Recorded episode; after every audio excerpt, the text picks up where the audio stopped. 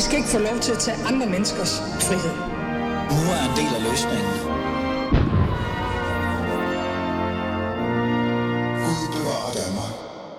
Den 5. september er jo dagen, hvor vi hylder og mindes Danmarks udsendte. Det er dagen, hvor diverse politikere, chefredaktører og medier og meningsdannere skriver bevægende ord på Facebook i avisernes spalter og med ære og frygt hylder de soldater, politifolk, sundhedspersoner og beredskabsfolk, der har eller er været udsendt i Danmarks navn.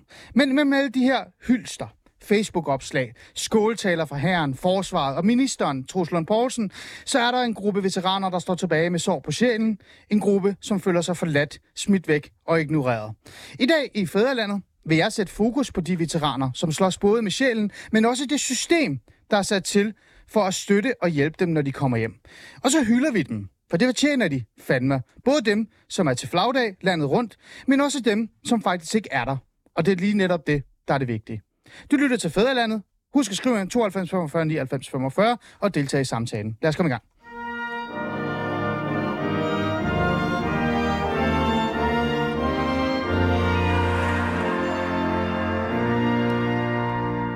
Og det er jo i sig selv øh, en lille smule smukt, at vi spiller den sang, vi spiller i dag, nu når det netop er flagdag i virkeligheden. Det øh, skal man jo også tage med. Øh, Emil Moskær.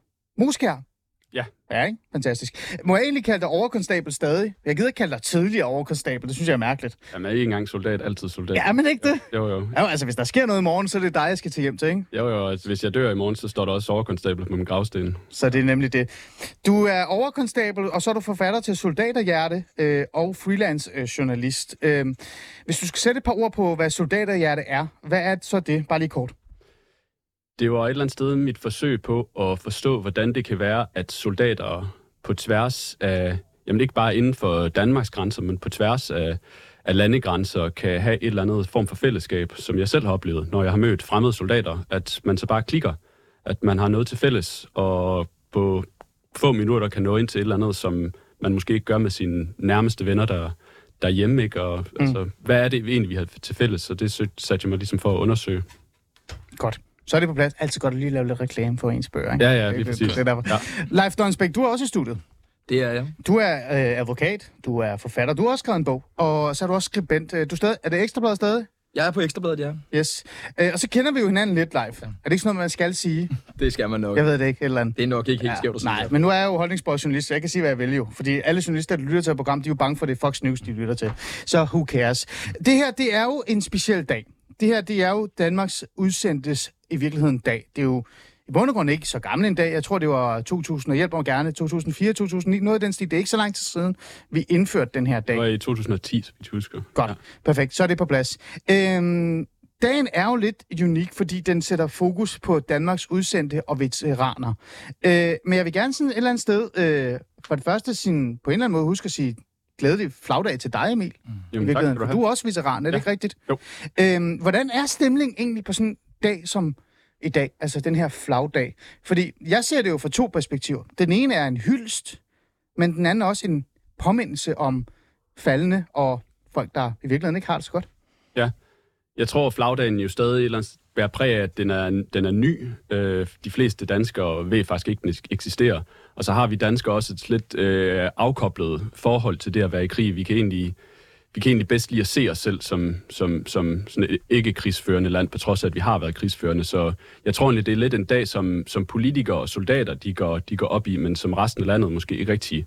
De fleste, de er sådan, hvorfor er det egentlig, vi flager i dag? Ikke? Mm. Øhm, Ja. og for de fleste soldater, jeg plejer at sætte mig ned på toga og sidde og drikke bajer med nogle andre soldater, og nogle gange går man lige over på Christiansborg Slotsplads og kigger, øh, men der er ikke rigtig så meget, meget grund til at høre talerne, fordi de siger alligevel de samme ting, som de plejer at sige, og øh, hvis man har sådan lidt et, et, et småkynisk gen i sig, som jeg jo har, så øh, jeg er jo både soldat og journalist, så bliver man bare kynisk.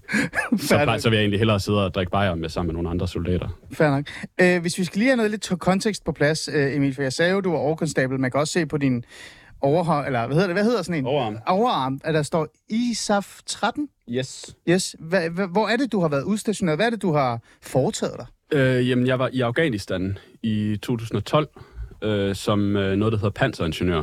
Mm. Øh, og det vil i helt korte træk sige, at når at vi var ude at gå fodpatruljer i, øh, i den grønne zone, green zone, som er det her jungleagtige område nede ved floden, så når jorden var giftig, mm. øh, så var det også der blev sendt op foran med en minesøger mm. og skarpe øjne, og så skulle vi ligesom sørge for, at mm. der ikke var nogen, der joggede på en vejsidebombe. Og når du siger giftig, så er det bare, bare lige for, så vi alle sammen... Jamen, så, så, er det, så, så er det jorden er giftig. Så, så er det, at man tænker, okay, der, der, der er nok nogle vejsidebomber, eller idéer, som det hedder i virkeligheden, øh, i, i her, her omkring. Det er der jo lidt alle steder, men når det ligesom er ekstra sikker på, at der er nogen, så er det også skulle op foran med en minesøger. Jeg spurgte dig det der med i forhold til, hvordan egentlig stemning er på sådan en flagdag, ikke? Øh, og du var rigtig god til at la- lave en sådan generelt overblik over, hvordan de forskellige grupper nok har det. Men hvis vi lige igen sætter fokus på veteraner, er det her, er den her dag igen, er det en glædesdag, hvor man sætter sig på toger og drikker øl, eller, eller er det også en dag, hvor man på en eller anden måde øh, mindes om nogle ting, man eventuelt i virkeligheden godt vil glemme? Øh, jeg tror, det er lidt begge dele, fordi at soldater er rigtig gode til at gå fra den ene yderlighed til den anden på et splitsekund, fordi det er det, man, det, man er vant til, når man er... Altså det at være i en, i en krigszone, det er jo, at man det ene øjeblik græder, og det næste øjeblik griner. Øh, fordi at man er nogle, i nogle menneskelige yderpunkter. Så det er ikke svært for os at, at, at rumme begge ting, fordi det har vi været vant til som soldater. Så, så sidder man på toga, så snakker man om, om de hårde ting. Sidste år, der sad jeg tre timer og snakkede med en gut, jeg lige havde mødt, som havde været i Balkan i 90'erne. Vi bondede helt vildt og snakkede om og, og snakkede røverhistorier, og det var sgu både nogle rigtig, rigtig grimme ting, men så sekundet efter, så sad vi og grinede af et eller andet, ikke? og det er sgu mm. meget, det, det er meget øh, sigende for den relation, som soldater har, og hvad sådan en dag som i dag også gerne skulle være, tror jeg, mange af os mm. synes. Leif Døgnsbæk, lad mig lige hoppe over til dig. Øh, du, øh, har du været med til? Det har jeg ikke, nej. Nej, du har ikke været udsendt. Det har jeg heller ikke, nej. Du er bare menig advokat, kan man kalde det i virkeligheden. Til, til daglig er jeg leder HK's arbejdsskadeindsats, så jeg laver lidt, øh, lidt forskelligt med psykiske skader også. Ja. Har du ikke været hjemmevandet? Og kort, meget kort periode. Ja, det skal vi ikke, vi skal ikke dvæle på det, kan jeg høre. Leif, hvad, hvad, hvad er dagen for dig? Hvad, hvad, har, som almen borger nærmest, hvis man skal forholde sig til det? Jamen, jeg ved ikke som... Altså, det er svært for mig at sige som almen borger, fordi jeg har arbejdet med veteraner i en dog mange år efterhånden. Det i disse dage, en 11-12 år siden, jeg startede på det advokatkontor, hvor vi i sin tid fik særloven igennem, og siden har jeg arbejdet i AES, i Arbejdsskadestyrelsens veteranindsats, hvor jeg også mødte min kone, og derefter som privat advokat i en årrække også med at repræsentere veteraner, så for mig bliver det, det er meget blandet sammen. Mm. Min oplevelse var meget, at den, jeg kan genkende fra mine klienter meget af det, som øh, Emil beskriver. Altså man kan sige, at for mig var det, det, jeg oplevede, når jeg snakkede med klienter, var, at de var meget glade, da altså, flagdagen kom i sin tid, fordi at på det tidspunkt, da den kom, mm. var det her med anerkendelse af Danmark som krigsførende magt, at der faktisk var nogen, der havde været noget igennem, ikke rigtig noget, vi snakkede om. Altså man kan sige på mange måder, vi tre er stort set jævnaldrende i omkring de 40-agtige. Vores generation plejer at sige, at den... 33. Ja, ja, ja, ja, ja, tæt på, i nærheden. Men er den første krigsførende generation i rigtig mange år siden ja. en verdenskrig. Så vi er en generation, hvor alle kender nogen, der har været udsendt. Ja. Og det var der mange i Danmark, der ikke forstod. Men samtidig var der jo så også et forsvar, der egentlig heller ikke forstod det. Altså, mm. Nu blev nævnt det her med, at veteranerne ikke går så meget ned på Slotspladsen, og det er jo, nu er det jo blevet bedre. De er jo for eksempel stoppet med at affyre kanonskud på Slotspladsen. Det, det kunne måske de, være en god idé, ja. Det gjorde de en to-tre år i træk, hvor jeg blandt andet havde en klient, der blev retraumatiseret på baggrund af det. Der ja. netop også siger noget om, hvor svært forsvaret selv havde i ledelsen med at forstå, hvad var det egentlig, hvad, de havde, hvad havde folk egentlig været udsat for, fordi de fleste i ledelsen af forsvaret, der var det her en teoretisk øvelse, de havde aldrig været jeg tror nærmest stadigvæk ikke, vi har noget på generalstabsniveau, der har været udsendt øh, overhovedet. Øh. Mm. Så, det, så det er en speciel dag i virkeligheden. Mm. Øhm, øh, jeg har jo fulgt med i Berlinskes øh, Ronja Pilgaards øh, dækning af veteraner, mm. øh, journalisten Ronja Pilgaard. Hun har været utroligt dygtig til at sætte... Øh, ord, øh, eller hjælpe veteraner med at sætte ord på den følelse, de har. Øh, både i forhold til det at være en veteran, men også det her med at blive ladt i stikken øh, af et, et mærkeligt system.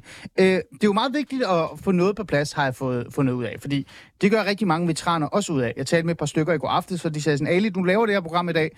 Husk nu at sige, det er ikke alle veteraner, der har det skidt. Det gør de ekstremt meget ud af, og det vil jeg gerne sige meget højt nu. Det er ikke alle. Men der er jo en gruppe, lad os sige det på den måde, der har det rigtig dårligt. Og det er jo dem, Ronja Pilgaard har haft fokus på, på den her, øh, den her hvad kan vi sige, serie. Øhm, den her gruppe, øh, er det en gruppe, du kender eller har set, Emil? Ja, i allerhøjeste grad. Øh, altså, jeg er jo selv uddannet journalist og har, har en fortid på politikken, og der, øh, jeg har været ude og interviewe mange veteraner øh, i forbindelse med mit arbejde der, og kender jo også altså folk privat, øh, er frivillige nede på veteranhjemmet i Køb- her i København, og jeg kender rigtig mange, som har det altså af helvede til rent udsagt, øh, mm. og som, som mange er jo, er jo, er jo eller andet sted blevet, blevet bidre med årene, fordi de har oplevet et system, som, som, som de føler har pisset på dem. Mm. Øh, og, øhm, og så har jeg, jeg har også, altså i forbindelse med min bog, var jeg rundt og interviewe folk i, altså veteraner fra forskellige lande, altså fra USA til Ukraine, som jeg plejer at sige, ikke? Øh, Ja. og fra 2. verdenskrig til i dag. Og der er også mange af dem, som har det skidt, så det er sådan en, en, en ting, men igen, det er sådan en, hvor man kan rumme begge dele, fordi jeg har jo aldrig, jeg har til gode at møde en veteran, som fortryder, mm. at have været i krig.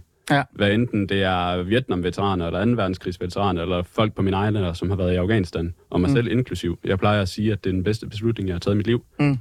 Det var de bedste og de værste oplevelser i mit liv. Mm. Men det gjorde mig også til den, som jeg er i dag, og jeg ville ikke have været det foruden. Den her gruppe, som i virkelig føler sig ladt i stikken, øh, er jo en gruppe, som slås med øh, psykiske men. De er enten fået diagnosticeret PTSD, øh, eller andre, kan man sige. Øh, eller også har de faktisk ikke været igennem et forløb, fordi de ikke har haft lyst. Øh, men de slås med et system, som både har svært ved at håndtere dem i forhold til den psykiske hjælp og støtte, men også øh, arbejdsskadesmæssigt. Øh, hvad er det for et fejlslået system, vores veteraner, som har det skidt, møder, øh, Leif Donsbæk? Øh, veteraner, som vi i virkeligheden burde bære ind i et system og hjælpe dem alt, hvad vi kan? Først, bare mens jeg husker det. Donbæk, ikke Don. Der er ikke Don- ja, und- yes, ingen. Øhm, Jeg siger bare Leif for nu af. Godt. Men jamen, altså, det der er udfordringen er jo helt lavpræsset. Det er desværre ikke, det er ikke bare PTSD, det er alle psykiske sager. Udfordringen er, at arbejdsskadesystemet er bygget til fysiske sager. Ja. Det er bygget til øh, brækkede knogler, mistede fingre i dyksaven og den slags. Øhm, Mm. det er bygget til en virkelighed, hvor at, øh, man kan se noget objektivt, og hvor diagnoser er rimelig faste. Hvor at udfordringen med de psykiske diagnoser, blandt andet med PTSD, er, det er det, man vil kalde en tentativ diagnose. Det er mere sådan en samlebetegnelse på mange måder for, hvad der havner i den. Øhm, og det er jura rigtig dårligt til at håndtere. Det er jura er generelt bedst til at håndtere ting, der er lidt firkantet i det. Ja.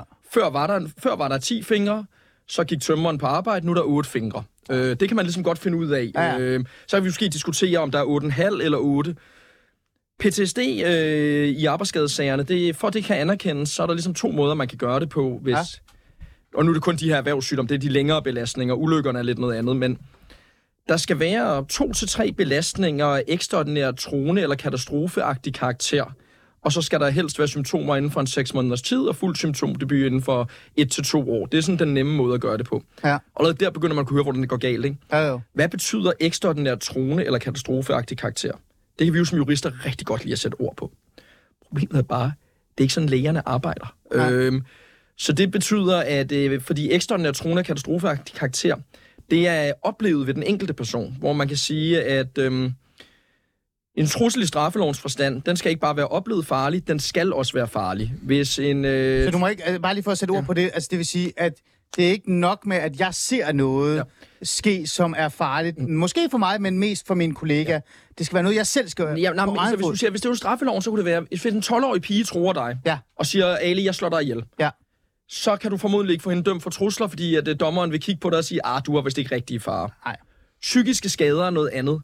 Der er det oplevet fare. Hvis du blev bange for hende, Ja. Udfordringen er jo så, det kan du ikke sætte på formel. Øh, der er sådan en, i Ronjas artikler har jeg også et øh, citat med, hvor jeg nævner en diskussion, vi havde dengang jeg var i Arbejdsskadestyrelsen, hvor at jeg har brugt meget tid på den her diskussion af, om øh, et granatnedslag 200 meter fra, en, øh, fra hvor en person opholdt sig på en øh, green zone base, var ekstraordinært trone eller katastrofeagtigt. Ja. Og det kan man jo som jurist rigtig godt lide at sige, det er 200 meter, det er ikke 199, det er ikke 201. Udfordringen er jo, det er jo forvrøvlet, fordi det handler enormt meget om oplevelsen hos den enkelte. Ja, og Har den medierne. enkelte følt sig i fare. Ja. Øhm, og så er den objektive fare egentlig ret sekundær. Problemet er bare, det kan du ikke skid sætte på formel. Nej. Så det, du siger, øh, meget flot, ja. øh, men hvis man skal det ned kort, mm. øh, det er, de møder et system, som faktisk ikke forstår dem.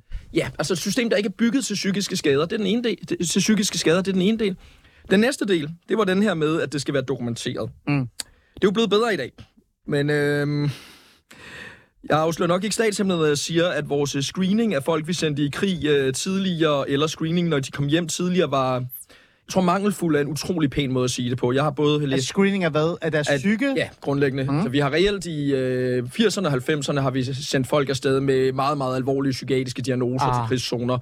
Vi har, når de kom hjem, jeg har hørt beretninger om, øh, at alle blev sat op i en gymnastiksal og blev om at rejse sig, hvis de var svage i hovedet. Jeg har oplevet, at de skulle stå i kø, hvor hvis du stod i kø mere end to sekunder inden ved psykologen, så var du svag. Øh, jeg har oplevet øh, læst beretninger om folk, hvor der er blevet råbt, om de var bøs, hvis de skulle til psykolog. Øh, screeningen har været, og det betyder også dokumentationen, er øh, elendig. Ja. Ja. Mig og Emil jokede lidt før, vi kom i studiet med, at jeg plejer at sige, at efter fire år i veteransekretariatet, så tror jeg, jeg ved mere om Danmarks udsendelser, end forsvaret gør.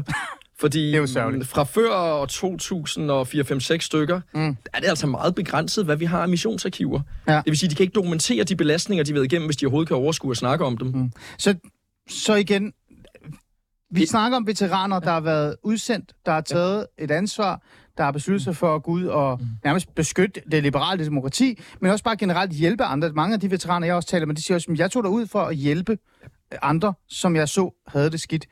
Når de så selv kommer tilbage og har det dårligt, Emil, jeg kigger på dig nu, så møder de et system, der både er for strigil, men fejlslået, men også heller ikke forstår dem.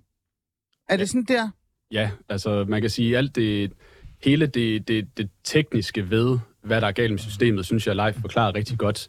Men som du også siger, så har vi jo heller ikke en særlig god forståelse for det. Nej. Øh, og i, i bund og grund så, øh, altså det at være i krig, det er at træde ind i en verden, som er nærmest ikke kan være mere forskellig fra at være i Danmark. Altså det siger jo noget om, hvor, hvor dejligt et samfund vi har bygget op. Altså i Vesten, så har vi rigere og fredeligere, end vi nogensinde har været før i hele vores liv.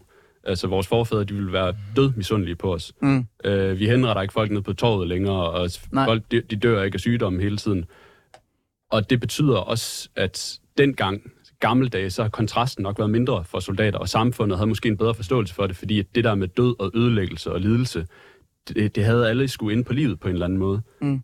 Hvorimod i dag, så den her kløft mellem det civile verden og krigen, Mm. er bare enormt stor. Mm. Så som soldat, så er der, man kan sådan set hurtigt komme derover, øh, men det at komme hjem igen, det er Mm. utrolig svært, og når man så kommer hjem, så, så, så, så folk herhjemme har en, altså de kan slet ikke forstå, hvad Mm. der er, der foregår derovre, og hvilken person det var, man blev til derovre, Mm. og hvad der egentlig var normalen derovre. Altså, man har i, i på engelsk sådan et begreb, der hedder situation normal, all fucked up, snafu. Øh, Okay, ja, ja. det er sådan et, et soldaterbegreb, og det er jo et eller andet sted, den her situation Mm. er øh, normal, men den er fucked up. Altså, Det kan være det, at man vender sig til at se døde mennesker, eller at det at slå ihjel er blevet normalt, eller miste sine venner er normalt. Mm. At joke om det her. Humor er jo så en coping-mekanisme, og det er jo igen sådan, at du ved, humoren derover er utrolig sort, mentaliteten derover er helt anderledes end herhjemme, når man så kommer hjem igen. Ja. Hvem er man så lige? Ja. Hvem, hvordan forklarer man til sin familie og sine venner og til samfundet? Mm. Og jeg tror, vi har været ret dårlige til at snakke om de her ting. Det har været, der har været nogle tabuer omkring det her, Mm. som lige når der så en gang imellem er kommet frem i den offentlige debat, så er det blevet behandlet som, okay, jamen, de må være psykopater, fordi det ligger og jubler, når de rammer når de ildkamper rammer en fjende, men altså den jublende kriger er jo lige så gammel som krigen selv. Sådan er det bare. Altså, ja, det er, absolut. Øhm, hvordan føler de så, når, altså de her øh, veteraner? Altså, vi, vi hører jo historier om, jeg har jo selv, jeg har jo været, jeg er jo socialrådgiver, og jeg har jo haft nogle veteraner på min sagsstamme. Jeg kan huske især en, som øh, reelt set bare opgav alt og flyttede ud i den der, det, det, det hele den der idé om at flytte ud i en skov, ikke? Kom væk fra det hele, det er noget, vi hører meget om. Men hvordan, hvordan har de det øh, med Danmark, altså med det land, deres eget land, deres hjemland, som de tog ud for at svare, når de så kommer hjem, at de bliver på den måde svigtet? Altså føler de, der, føler de sig svigtet? Er de vrede? Er de frustreret? Eller er de faktisk bare opgivende øh, og, og gemmer sig? Øh, begge dele. No, nogle, de, de har jo bare opgivet. Altså, de, de, de flytter ud i skoven, og så, så ligesom, de opgiver kontakten med, med mennesker, med systemet, med det hele, fordi de kan bare ikke overskue det, de kan ikke orke det, og de har ligesom mistet troen. Og så er der nogen, som er, er super bitre, Mm. øh, fordi de netop, og det er, jo, det er jo især, når man kommer tilbage til, til dem, der var på Balkan i 90'erne. Fordi for det første, så var de, det er i hvert fald især dem, der var på, afsted på et FN-mandat, som var mangelfuldt. De så øh, etniske udrensning og blev beskudt, men de måtte ikke svare igen, Mm. uden at ringe til New York først. Øh, og, Ja. øh, og det betød også, at der var, altså, de vendte hjem med nogle, nogle, nogle seriøse traumer. Mm. Øh, hvis de ville have psykologhjælp, så skulle de lige rejse sig op i gymnastiksalen, som Leif sagde, og så række hånden op, og så resten, de gik ud og drak bajer, ikke? Jo. Øh, og, øh, og så oplevede de et system, som bare ikke var der. Altså, Mm. så, hvis de så rent faktisk havde brug for hjælp, og meget af det her er jo, fungerer, altså, er, jo stadig ikke blevet ordnet, fordi den artikelserie, vi har snakket om også i, i Berlingske, som Ronny Ja. Pilgaard har lavet, glimrende artikelserie, Ja. viser jo, at der stadig er problemer. Altså, der er folk, som sidder med den ene lægeerklæring efter den anden, der siger, han har PTSD, mm. men for at vide af systemet og Arbejdsskadestyrelsen, jamen, det anerkender vi ikke. Mm. Øh, og det, det, det, det skaber bare en bitterhed. Altså mm. en enorm bitterhed. Mm. Altså, hvor at de, de mister jo troen på hele systemet. Mm. Det er jo også, når man ser, øh, altså, når man snakker med veteraner, nogle af dem, de, de begynder også at bevæge sig over i sådan en, hvor de bare, de, de, de tror ikke på, hvad systemet siger. Altså, altså for Nej. en politikerlede, som er helt ekstrem og sådan noget. Ikke? Og det er jo fordi, de bare Men de bliver jo nærmest anti-system, kan man Ja, ja, nemlig. Og, og fordi, fordi, som de siger, "Men hvorfor skulle jeg tro på systemet? Det har pisset på mig lige siden jeg kom hjem fra Balkan Ja. 30 år siden, ikke? Ja, ja. Øhm, Leif, øhm, øh, vi kan tale om det her i lang tid. Vi har ikke desværre så meget tid, men det, jeg synes, der er, meget interessant, øh, især, det er også det samfundsperspektiv øh, i det. Nu er du også skribent for Ekstrabladet og deltager i den offentlige debatter tit. Er der noget skam i det her? Er der noget skam for samfundet? Altså i forhold til det at acceptere og anerkende, at der er nogen, der er gået ud og taget krig og slået ihjel på vores vegne. Øh, er det det, der gør, at vi som samfund, som politikere, ikke tager os sammen og, og hjælper de her mennesker? Det er fordi, vi så skal altså, anerkende, at der er nogen, der slår ihjel, for at vi kan have det godt. Det tror jeg er noget af det, men jeg tror også noget af det er igen, altså meget den med Emil også inde på, man, man forstår simpelthen ikke det her som samfund. Emil var lidt inde på det nu her med Balkan. En af grundene til Balkan i min optik er nogle af dem, der har de absolut højeste rater af PTSD, det er, at folk tror, at man får PTSD af at skyde folk. Det, Ja. det gør man ikke. Man får PTSD af magtesløshed, at man bliver ikke kan reagere. Øhm, jeg til et forskningsprojekt en gang, en forskningsartikel, der læste jeg alle speciallægerklæringer for veteraner fra 1973 til 2013. Der er ikke en af dem, hvor det at slå ihjel er en belastning. Det er ikke at kunne give mad for eksempel til sultne børn. Det er ikke at måtte reagere, fordi du har en blå hjelm på hovedet. Mm. Gigantisk belastning. Vi kender det også selv for os selv. De slåskamp, man husker, det er dem, man tabte. Det er ikke dem, man vandt. Øh, det var der, hvor man var magtesløs og blev holdt fast. Og det forstår vi ikke som samfund. Øh, det er næsten alle veteraner, jeg har mødt, øh, og det er efterhånden en del, joker altid med det værste spørgsmål, de altid får, det er, hvor mange har du slået ihjel? Fordi det er ligesom det, man opfatter, som vi som samfund snakker om. Ja. Og jeg tror, der er noget sandt i det her, men jeg ved ikke, om det er skam, men også, vi forstår det bare ikke rigtigt. Det bliver nok bedre med tiden, men det er ret nyt for os at være en real krigsførende øh, nation. Ikke? Vi havde fem år under, i 40'erne, ikke? og nu har vi så og nu har vi haft en, øh, en 20 år nu, hvor vi er 25 år efterhånden. Ikke? Så det er noget, vi skal lære. Ja, er det ikke det, du kig- lægger op til? altså, vi skal kig, lære på, det. kig på England. Hvad har de været mere eller mindre konstant krigsførende i 1000 år? Ja, ja. Ikke? Altså, hvornår har England ikke været i krig de sidste tusind Ja. ja. år med nogen? Og den der med, at vi som samfund skal være voksne til at forstå det, det, det er en stor læring, der kommer til at tage nogle år. Mm. Emil, øh, der er krig i Europa. Ja. Vi er ved at købe vanvittigt meget ind. Øh, vi hører dagligt øh, forsvaret, herren, tidligere øh, folk i militæret, men også politikere i Europa skriger om, at vi skal have flere rekrutter, vi skal have flere ind i, i herren. Øhm, det må da være mærkeligt at stå og kigge ind i maskineriet og tænke, jamen jeg, måske vil jeg gerne være i forsvaret, men hvis jeg går ind i det maskineri og slår mig og kommer ud af det, så er der ingen, der gider hjælpe mig.